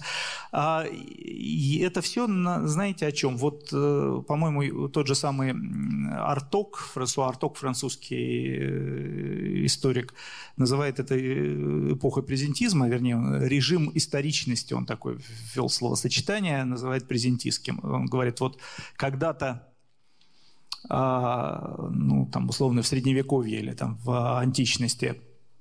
Золотой век был в прошлом, и все, что происходило, сравнивали вот с этим золотым веком. То есть чем дальше, мы все дальше от золотого века удаляемся. Потом в новое время появилось представление о прогрессе и об идеале где-то впереди. И все общества стали развиваться в направлении к этому идеалу. Сам идеал менялся, где-то там вот, э, либеральная демократия, где-то коммунизм, но всегда был впереди какой-то э, какой идеал, и прогресс – это было продвижение к этому идеалу. То есть вот был идеал в будущем. А сейчас, пишет Артук, в последние там, десятилетия, а, э, общество пришло к тому, что ни в прошлом, ни в будущем идеала нет, и мы живем современностью. То есть сейчас а, и прошлое, которое современность э, потребляет и создает, и будущее, про которое она пишет, они все подчинены современным политическим, ну или в широком смысле политическим, социальным интересам. То есть современ... вот это то самое, что называют презентизмом, что современность важнее, чем прошлое или будущее. Такого раньше никогда не было. Раньше было либо прошлое, либо будущее, к которому мы шли. Сейчас нет, ни того, ни другого у нас не осталось.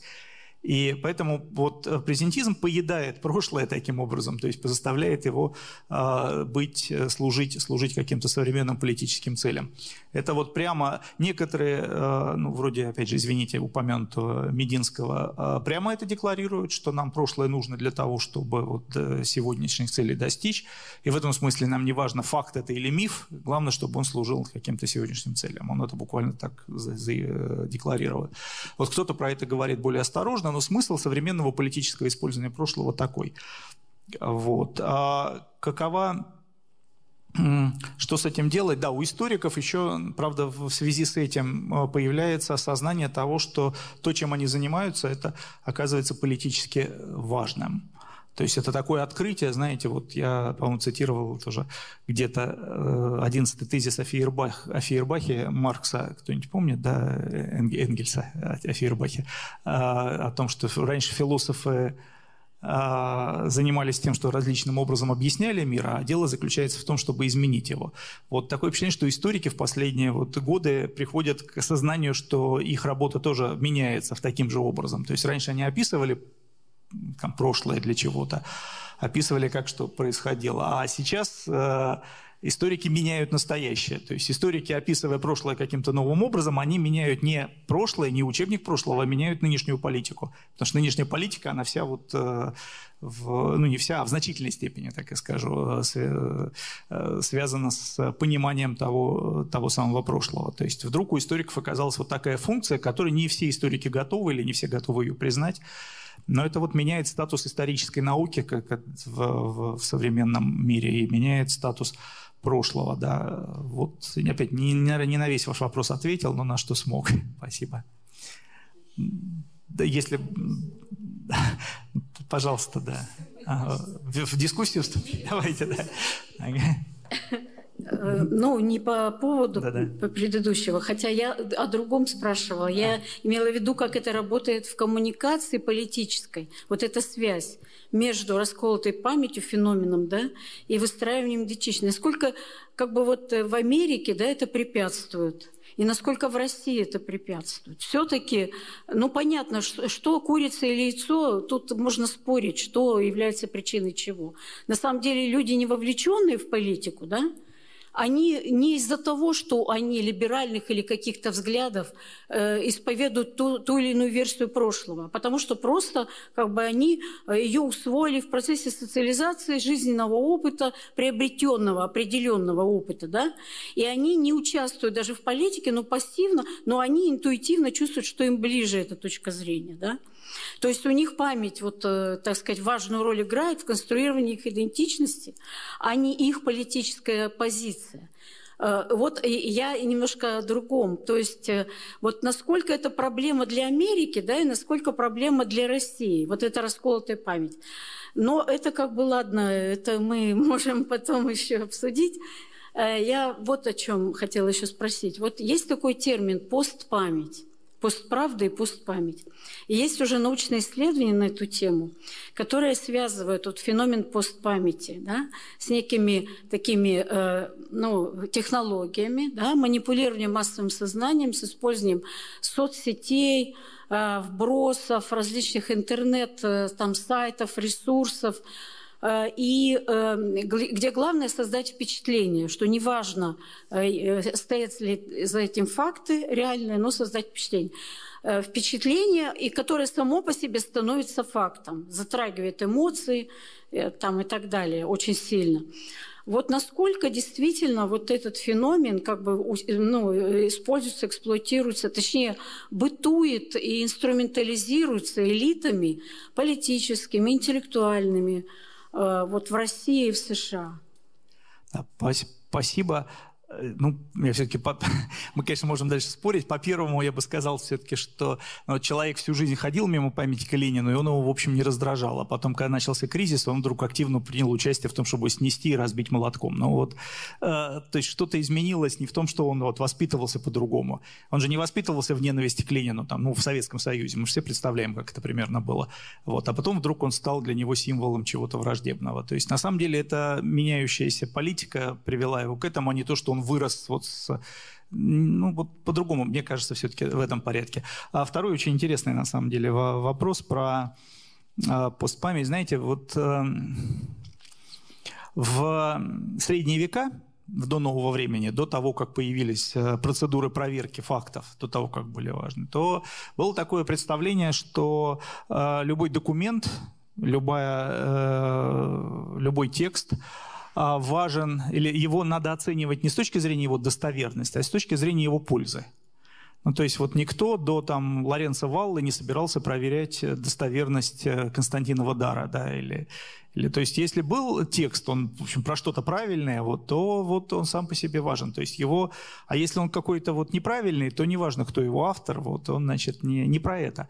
То есть, э, и вот мы в каком-то смысле на новом этапе подошли к этой же самой, то есть вот этот пост постпамять или постфактическая действительность, она начинает обращаться с фактами точно так же. То есть, если она полезна нам сегодня, если этот факт, если это прошлое нам полезно, то давайте мы его используем. Помните знаменитый, ну, те, те кто следил, а, спор, а, извините, опять Мединского с а, Мироненко, с главой тогда Государственного архива по поводу панфиловцев, да, вот да, по поводу панфиловцев, что там на самом деле вот. И где Мединский прямо сказал, что, ну, не знаете, это такой важный для нас миф, что пусть он и неправда, но этот миф важно поддержать и сохранить. То есть вот примерно такую позицию. То есть э, если какая-то вещь э, важна для нас приносит пользу или является там цементом какого-то нашего представления, то вот пусть будет лучше миф, чем, чем правда. То есть это вполне такое средневековое. Я вполне представляю человека, который где-нибудь в 1300 каком-нибудь году вот, примерно так же рассуждал бы.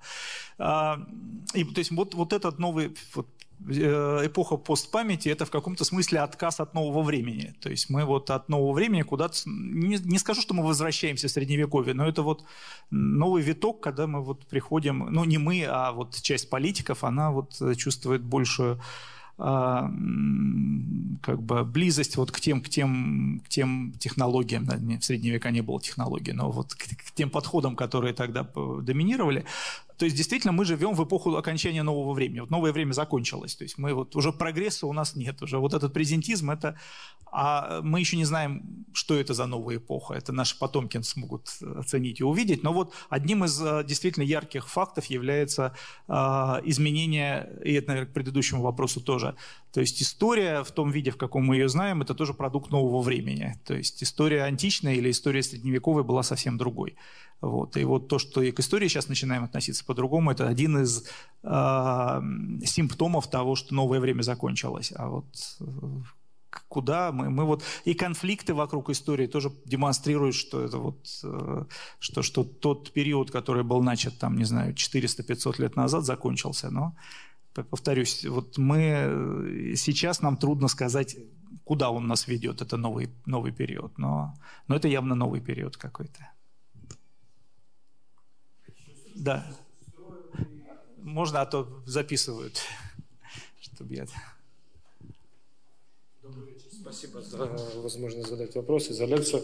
Я хотел э, уточнить э, э, по поводу вашего комментария. Скажите, пожалуйста, правильно понял, то, что сейчас памятники в США, допустим, сносят, а у нас, наоборот, строят, это говорит о том, что сейчас происходят какие-то трансформации, то есть опять слом какой-то системы, чего-то такого, когда происходит этап, ну, какой-то, после чего начинается либо строительство, либо снос. Потому что, наверное, когда в 17-е годы пришли коммунисты, начали сносить там памятники царям и э, церкви рушить и так далее, они боролись э, со старой системой и, соответственно, пытались на новой площадке построить что-то новое.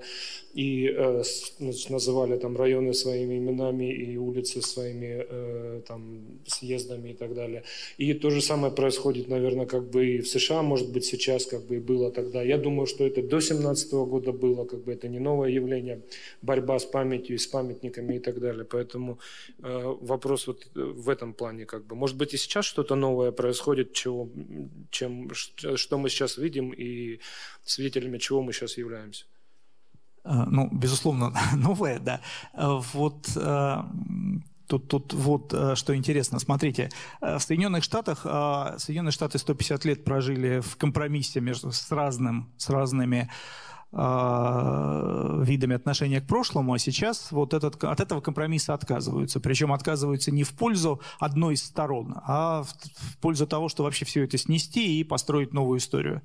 То есть вот то был компромисс между севером и югом, а теперь сначала казалось, что нет, наконец, а, история, доминировавшая на севере, охватит всю страну и будет доминировать во всех США, а буквально на следующем шаге оказалось, что нет, вообще вся эта история уходит куда-то и приходит новое представление о прошлом. А в России, наоборот, мы 70 лет прожили с каким-то одним представлением о прошлом, а потом вдруг вот открыли, что существуют другие взгляды. И у нас до сих пор мы насыщаемся вот этими разными взглядами и радуемся, наверное, ну, как не радуемся, но вот как общество в целом приветствуем э, это многообразие.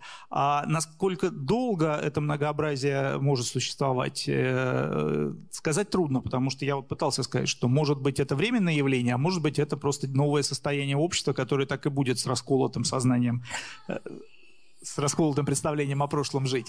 Вот. А, то есть я пока, по, пока, пока трудно про это сказать, но в каком-то смысле ситуация уникальная. Повторюсь, вот я не знаю другой страны, я другой такой страны не знаю, где вот настолько, ну 30 лет уже, да, мы живем с сосуществуем с разными, э, с противоречащими друг другу. Это не просто с разными, а противоречащими. То есть мы вот как-то убитых и убийц, да, причем в разных головах это будут э, противоположные направленные люди, прославляем одновременно. И вот оно опять может ли это просто продолжаться долго или будет какой-то новый этап?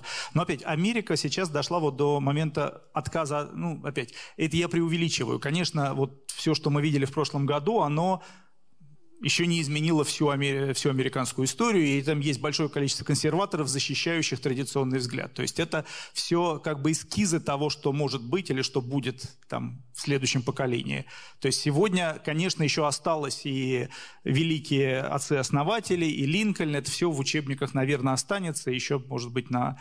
Но мы уже видели эскиз эскиз новой истории Америки, в которой все это будет э, забыто. А в, а в России мы еще эскиза не видим, но, может быть, вот э, это многообразие сменится тоже каким-то э, чем-то новым. Ну, да, вы хотите.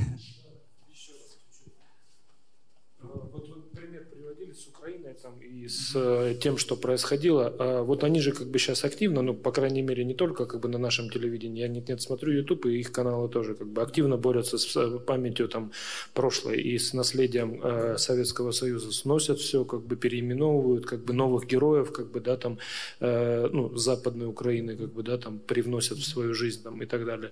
Вот, и я хотел уточнить, а насколько, как бы, вот как вы видите, вы сказали, что некоторые историки начинают говорить о том, что это внутренний конфликт, который который был между двумя глобальными ну, тоталитарными системами. Да? Ну, вернее, конфликт Сейчас глобальный, это... но между тоталитарными системами, да, советской и, соответственно, германской. Как бы, да, и он спровоцировал внутренние конфликты в разных странах. Да, но он же не спровоцировал, он, по сути, как бы пришел на их территорию, нет? Как бы, ну, и Советский Союз э, в начале, да, с Германией поделив там территории, и э, затем Германия пришла на те территории, которые поделила сначала Советским Союзом и на территорию Советского Союза, и потом в обратную сторону движение пошло. Как бы.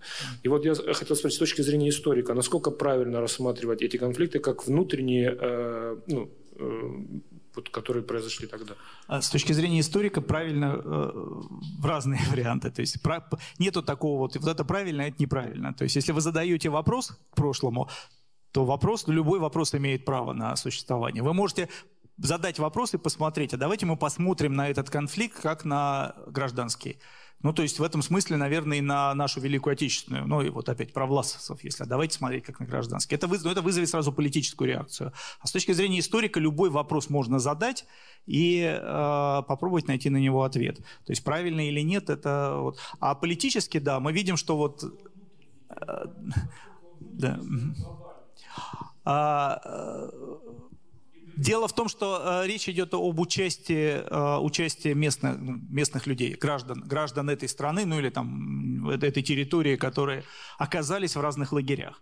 То есть, да, глобальный конфликт между, ну, можно и шире, там, между коммунизмом, фашизмом или там и демократиями, вот, а можно между странами э, разными. А, и оказалось, что внутри каждой из стран, ну вот, я не знаю, я пример даже не украинский, я когда-то эстонский учебник с большим интересом прочитал школьный, и э, вот уже современной Эстонии на русском языке, там гимназия на русском есть, и там есть вот этот рассказ про то, как эстонцы. Вот да, там та же самая история, что эстонцы сами вообще не, не, не воевать ни, ни с кем, конечно, не хотели, но вот пришли с одной стороны Советы, с другой стороны Германия, и часть эстонцев оказалась в советских, в советских батальонах в Красной Армии, а часть эстонцев оказалась вот этих э, в германских или в финских войсках, которые против Советского Союза воевали. И вот это такая трагедия, которая пришла в Эстонию. Но а проблема, э, как бы, они четко показывают, что проблема даже ну, не, не только в том, что пришли там Советы и немцы, а в том, что эстонцы поделились, что часть эстонцев воевала в Красной армии, а часть там в этих Waffen-СС. И вот э, как относиться к ним. И проблема-то, то есть как, какую проблему решает местный школьный учебник? Восстановление единства. То есть им надо э, восстановить единство нации и сказать, что вот хоть они и воевали друг против друга, но их туда просто заставили, да, то есть этот внутренний конфликт, он был не внутренним, а внешним. То есть вот это э, попытка э, представить, то есть да, внутренний конфликт присутствует, присутствовал, но этот внутренний конфликт был спровоцирован внешними силами. И это важно для того, чтобы сегодня мы могли восстановить единство нации. Вот наша эстонская нация, несмотря на то, что там свои были красные там и черные, красные и белые, а она все равно едина, потому что все то было наносным. Это не всегда срабатывает, потому что на самом деле история сложнее, да, были э, не, не то, что там всех насильно призывали, были действительно идейные люди, которые за, за то или за другое выступали. Вот. Но это, вот, это, это просто та проблема, которую там решают. То есть это проблема, которую все восточноевропейские страны решают. Как восстановить единство после там, многих лет там, социалистической власти. Как относиться к собственным деятелям, которые вот все это время были возглавляли страны или там были вот коммунистом, да, сейчас вот коммунизм осужден, но ведь большое количество людей делали карьеру или жили там политическую в этих странах. Как вот? Э, вот э, лучше всего это вынести вовне, сказать, что ответственность на Советском Союзе, который пришел и заставил. И это как бы это срабатывает. Ну почему вообще этот вопрос возникает? Потому что цель-то какая? Цель не этих людей не маргинализировать, не, не вытеснить вообще из, из своего сообщества, а оставить внутри этого сообщества. То есть они вот не сами, а их заставили. Это, конечно, гораздо сложнее сделать в России, потому что, ну, вот на кого ответственность тут вытащить, переложить. Но вообще это проблема.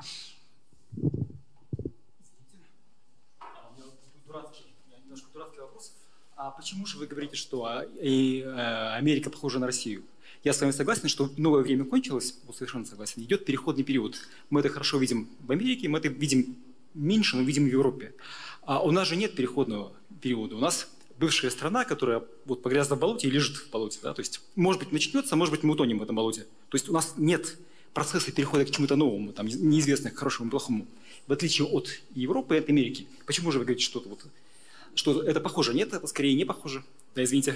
Да, спасибо. А, ну, наполовину полон, да, стакан наполовину. А, я пытаюсь в этом всем увидеть некий глобальный э, тренд, да, э, глобальные перемены. И э, похожесть, я пытался сказать, что я вижу, в чем я вижу э, общее. И вот общее это как раз в, в, в отказе от... Э, в, в отказе от взгляда на прошлое, от взгляда на историю, который до этого доминировал. То есть и там, и здесь происходит ну, какой-то переход.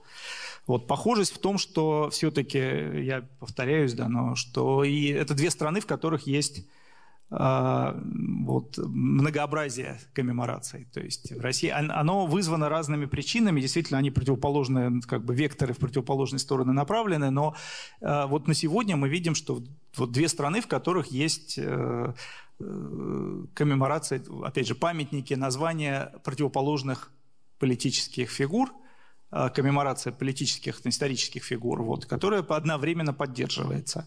Опять, чего вот э, нету, ну, насколько я знаю, в большинстве европейских стран. То есть это тоже, э, мы можем сказать, что к этому привели разные причины, и у этого разное будущее, но вот сегодня мы видим в этом, я вижу в этом э, общее что-то. Вот, то есть, ну вот как-то так. То есть, и мне кажется, что есть все равно какой-то глобальный процесс вот восстановления. Э, то есть, вот самый острый политический вопрос, кому принадлежит прошлое. Где-то государства еще цепляются за свое право это прошлое определять, и это не только Россия, это многие европейские страны. Нет, вот у нас есть государство, мы диктуем, что пишут учебники, что размещают в музеях, что... И это, в общем, не только даже в Восточной Европе, я не знаю. Вон в Канаде несколько лет назад был большой скандал, там правительство консервативное заставило поменять экспозицию основного исторического музея, там музей цивилизации, его даже переименовали, потому что решили, что он недостаточно патриотичен. Вот консерваторы пришли, давайте там. Вот. А, то есть это, это во многих странах есть. А с другой стороны появляется вот это требование, или вернее э, самозахват истории э, разными группами социальными. Он везде происходит, в том числе в России происходит, хотя он не так э, оформлен, как, как, как в Америке или не так, как в Канаде. Но вот это возвращение истории к тем, кто был... То есть до, до сих пор история была, принадлежала сильным. То есть, ну, кто сильные? Государства – а между государствами сильные, это и великие державы в свое время, им принадлежала история. А сейчас мы смотрим, кто, где возникает конфликт. Когда внутри государства бывшие слабые группы, ну, афроамериканцы там условно, или люди, которые не, э, не у власти, не элита, а пытаются свою версию истории э, между госу... Э, продвинуть да, и выдвинуть. В между государствами мы видим, что бывшие страны, на которые, которые не, не, не великие державы, вот эти малые державы, балтийские страны, восточноевропейские, они свою версию истории тоже продвигают на мировом, а, как бы вот э, в международных отношениях. Вот. И мы видим, например, еще интересный э, сюжет, который не затрагивал сегодня, но это европейский больше сюжет. Это э, начинается массовое возвращение э, предметов из музеев, европейских музеев, страны, откуда их когда-то вывезли, в Африку, в Азию. А, то есть вот это, это сейчас э, прямо вот последние, последние новости последних месяцев, когда там Эммануэл Макрон сказал, что вообще из Франции все вернем все в Африку, откуда вывезли главы крупнейших музеев уже выступили там с протестами, но вообще говоря, это движение началось. И где-то возвращают понемножку, где-то уже начинают массово возвращать. Глава музеев, наш Петровский подписал письмо, что он с таким не согласен. Но вообще это, конечно, разрушит там и Метрополитен музей, и Эрмитаж, если Россия присоединится к этому движению.